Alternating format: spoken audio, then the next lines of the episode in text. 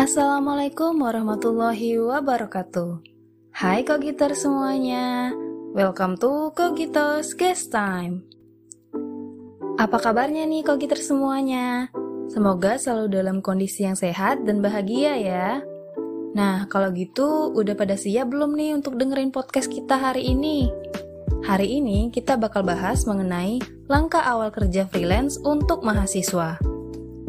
Di Kogitos Guest Time kali ini, kita bakalan ngundang salah satu narasumber yang udah lumayan lama nih berkecimpung di dunia freelance, yaitu Mbak Indah Riani.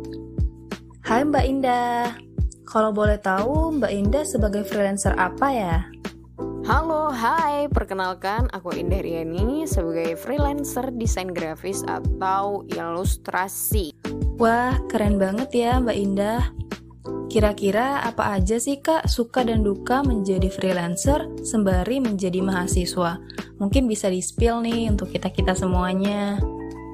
Hmm, suka duka menjadi freelance sembari menjadi mahasiswa ya?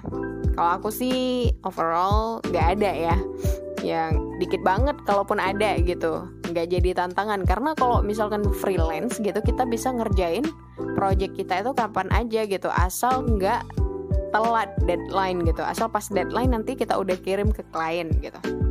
Itu. Nah tapi kalau misalkan uh, beda ya beda. Kalau misalkan kita um, jadi freelance terus jadi mahasiswa dan kita berorganisasi di bidang yang itu gitu. Misalkan di bidang desain grafis. Nah freelance kita desain grafis kan. Terus um, di organisasi masuk di bidang itu juga gitu misalkan Medinfo Medinfo kan ya isinya desain grafis ya. Uh, kalau di apa ya di Kogito ya. Nah sama aja gitu. Jadi kalau misalkan uh, di organisasi itu lebih pusing gitu. Maksudnya kita punya deadline uh, freelance gitu. Deadline uh, project ini itu misalkan di hari ini. Terus uh, ada uh, pekerjaan dari dari organisasi itu deadline-nya sama gitu. Itu kan musingin banget gitu dan jadi problem banget gitu. Uh, karena kalau ngedesain kan eh, nggak uh, bisa sehari langsung jadi gitu. Kita harus riset dulu gitu nggak bisa sembarangan. Itu kalau aku ya kalau aku pribadi. Nggak bisa sembarangan kalau ngedesain harus riset dulu apa sih yang mau kamu sampaikan gitu dan apa sih yang mau kamu tekankan gitu di poster itu. Ini kalau tugasnya disuruh bikin poster ya gitu itu sih dan ini jadi problem banget gitu. Nah dan ya biasanya uh, kalau dari organisasi itu suka ya kayak menagih gitu. Mereka menagih juga gitu.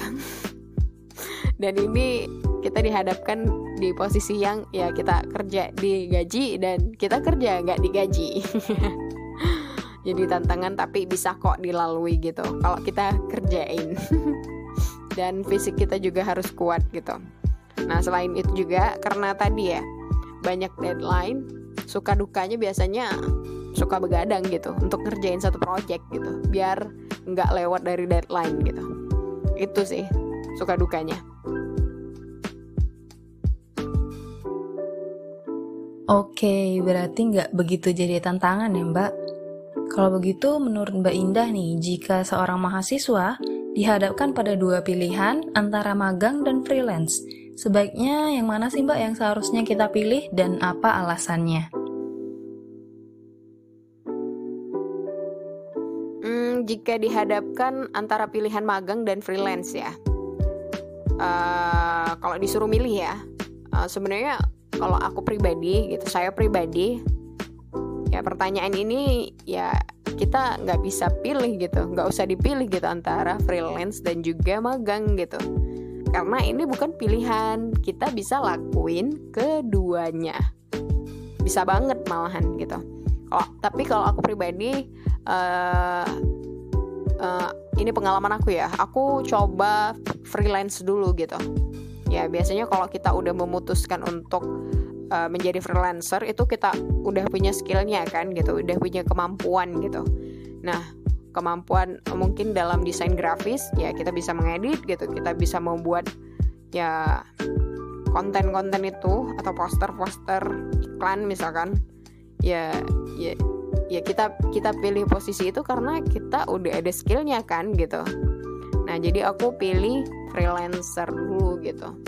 Karena ya alasannya karena uh, kalau freelancer dulu gitu ya sembari kita cari cuan gitu kita juga dapat pengalaman-pengalaman gitu yang nantinya bagus banget untuk uh, diletakin di portofolio gitu.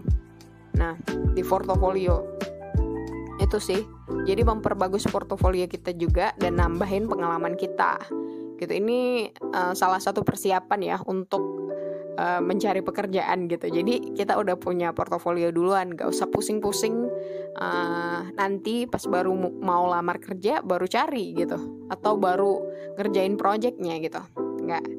Nah itu sih. Nah setelah itu gitu kalau aku udah freelance ada magang-magang gitu yang uh, berkaitan dengan bidang aku ya aku bakal coba gitu. Kalau aku sanggup gitu dengan apa ya dengan pembagian waktu yang mm, baik gitu. Aku akan coba itu gitu untuk apa magang itu untuk menunjang tadi kemampuan kita. Mungkin ya dalam teknik-teknik yang kita teknik-teknik yang kita lakukan gitu di desain grafis itu ada yang salah gitu itu kan bisa nanti diajarin di ya proses magang itu gitu. Dan apa ya dan uh, magang itu juga akan mempercantik CV kita. Ini ya ini jadi salah satu persiapan kita gitu sebelum nanti uh, ya di pasca kampus. Setidaknya kita sudah punya apa ya sudah punya pegangan gitu. Bahwa kita udah ada pengalaman work experience-nya tuh ada gitu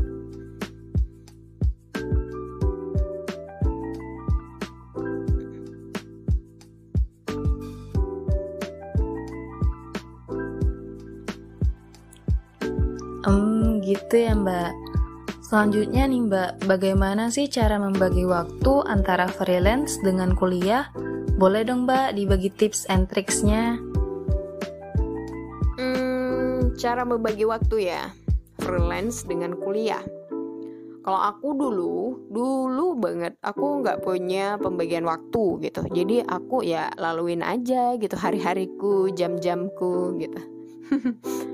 Nah, kadang yang kadang uh, perilaku aku tadi gitu, itu aku nggak sadar gitu bahwa hari ini, misalkan hari ini, aku ada deadline gitu. Nah, jadi ya untuk sekarang tapi enggak sih. Kalau sekarang enggak, aku udah punya um, apa ya pengaturan waktu atau manajemen waktu yang lebih baik sih gitu. Nah, ini juga apa ya tips untuk teman-teman gitu.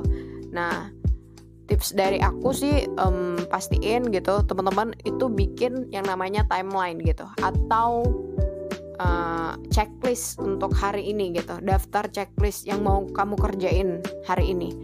Bisa dari kamu bangun tidur gitu jam berapa sampai kamu tidur lagi bisa gitu. Terus tulis juga hari ini tuh deadline pekerjaan apa aja gitu. Ini membantu banget untuk memanajemen waktu. Nah dari pembagian waktu kamu tadi gitu misalkan ya bangun dari jam 3 terus tidur lagi sampai jam 9 malam. Nah itu dibagi gitu. Kamu ngapain aja di jam segini sampai segini di jam 7 sampai jam 8 kamu ngapain sih gitu.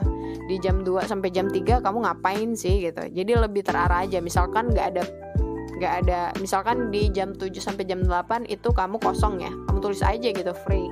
Nanti kamu bisa diisi dengan kegiatan lain gitu yang lebih bermanfaat atau ya cari hiburan gitu. Hiburan nah, gitu. Itu sih kalau aku bikin daily checklist atau timeline gitu. Pokoknya bikin checklist harian gitu. Itu bikin kamu jadi makin terarah uh, karena aku ngalamin gitu gitu. Dulu manajemen waktu aku buruk banget gitu. Jadi aku uh, bahkan nggak tahu gitu hari ini deadline apa gitu dan apa gitu. Aku pakai firasat aja. Mengira-ngira saja. Kadang-kadang lupa juga gitu. Tapi setelah ada uh, checklist harian aku lebih mudah gitu. Oh misalkan pekerjaan ini udah aku selesain aku tinggal checklist. Atau tinggal stabiloin dan uh, tulis juga targetan kamu hari itu kamu mau uh, dapetin apa gitu di hari itu goalsnya kamu gitu itu sih tips dari aku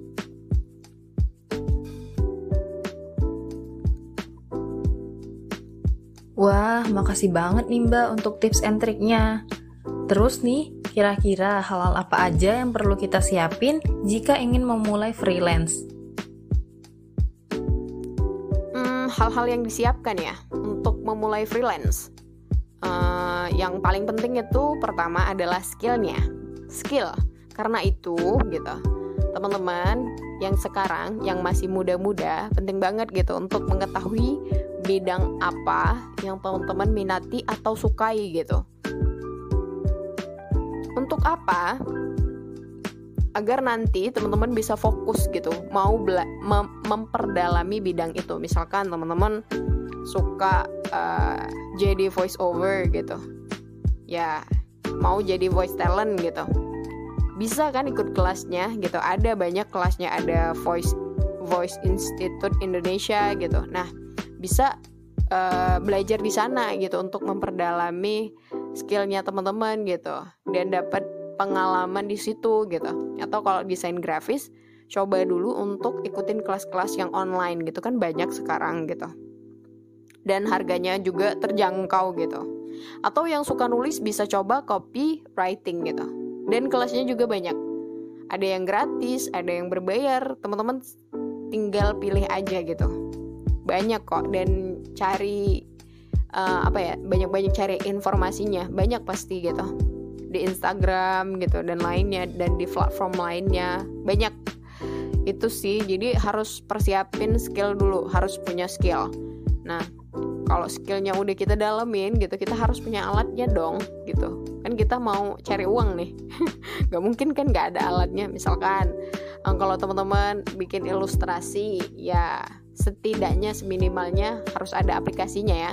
Aplikasinya uh, misalkan nggak punya laptop bisa coba pakai HP gitu. Di HP ada loh aplikasinya untuk bikin ilustrasi. Bisa coba Ubis Paint atau Medibank atau atau Autodesk Autodesk itu kan bisa banyak banyak banget gitu aplikasinya.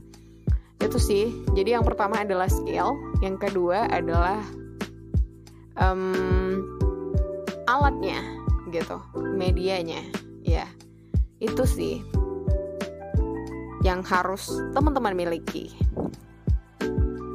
Berarti yang paling penting itu harus mengenali skill diri sendiri dulu ya mbak. Oke kalau gitu mbak kira-kira ada nggak nih rekomendasi freelance untuk para mahasiswa? Um, rekomendasi freelance ya. Uh, kalau rekomendasi aku nggak bisa ngerekomendasiin sih karena itu tergantung dari bidang yang teman-teman kuasai dan juga sukai gitu uh, contohnya aja kayak tadi kan aku bilang gitu yang harus dipersiapkan adalah skill dan juga alat gitu. Nah ini yang harus dimiliki terlebih dahulu gitu. Kalau sudah punya skill ya kita bisa gitu coba apa ya jadi freelance di bidang itu gitu. Nah itu tadi. Rekomendasi dari aku cukup general ya. Bidang yang teman-teman sukai gitu. Bidang yang teman-teman sukai tadi kalau misalkan belum uh, merasa belum uh, skillnya belum mumpuni silakan coba kelas-kelasnya gitu. Banyak banget kelas-kelas di bidang yang teman-teman suka ya. Ilustrasi juga banyak kelasnya gitu gambar juga ada gitu atau desain grafis juga banyak gitu. Itu sih uh, itu ya rekomendasi aku. Uh, carilah uh, bidang yang teman-teman sukai aja gitu untuk menjadi freelancer gitu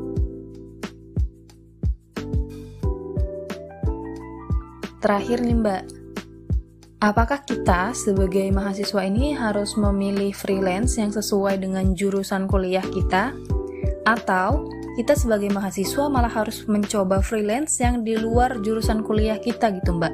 Sehingga mungkin nantinya bakat dan minat kita akan lebih berkembang. Menurut Mbak itu gimana? Hmm, ini pertanyaan yang agak membingungkan ya gitu.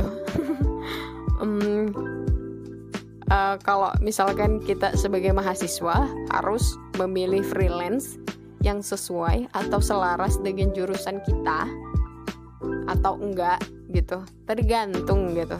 Tergantung dari teman-teman.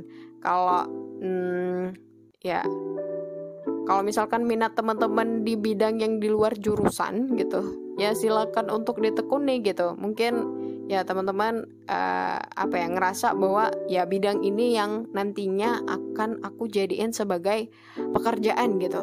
Ya silahkan ditekunin gitu. Ya itu ya bidang itu gitu. Nah tapi kalau misalkan teman-teman ternyata cita-citanya atau keinginannya bukan di bidang itu ya ya silahkan ya silahkan ya coba cari bidang yang teman-teman sukai. Intinya itu sih bidang yang teman-teman sukai dan bidang yang nantinya kemungkinan besar akan teman-teman jadikan sebagai pekerjaan gitu. Itu sih. Nah, jadi magangnya itu ya sesuai dengan bidang yang teman-teman sukai gitu. Misalkan ya teman-teman mau jadi desainer grafis ya. Nah udah coba ini nih udah udah ikut kelasnya ya. Udah ikut kelasnya. Terus teman-teman uh, mau jadi freelancer nih gitu. Mau jadi freelancer ya freelancernya jadi desainer grafis lah gitu. Bidang yang teman-teman minati tadi gitu. Terus uh, teman-teman berpikiran bahwa nantinya uh, bidang ini akan dijadiin pekerjaan teman-teman gitu. Nah itu tambah ini lagi sih. Jadi ya carilah freelance yang sesuai dengan bidangmu agar lebih fokus ya lebih fokus ini kalau untuk masalah ya pekerjaan gitu. Carilah agar lebih fokus gitu. Jadi kalau misalkan kamu fokus di bidang itu kamu lebih mendalami dan juga expert di situ gitu. Bukan yang setengah-setengah gitu. Itu sih dari aku. Carilah uh, bidang freelance yang kamu sukai. Itu. Yang kamu sukai dan kamu ada skill di situ punya skillnya. Karena kalau jadi freelance kalau nggak bisa apa-apa ya nggak bisa dong jadi freelance itu ya. Jadi harus ada skillnya dulu itu semoga apa ya semoga membantu ya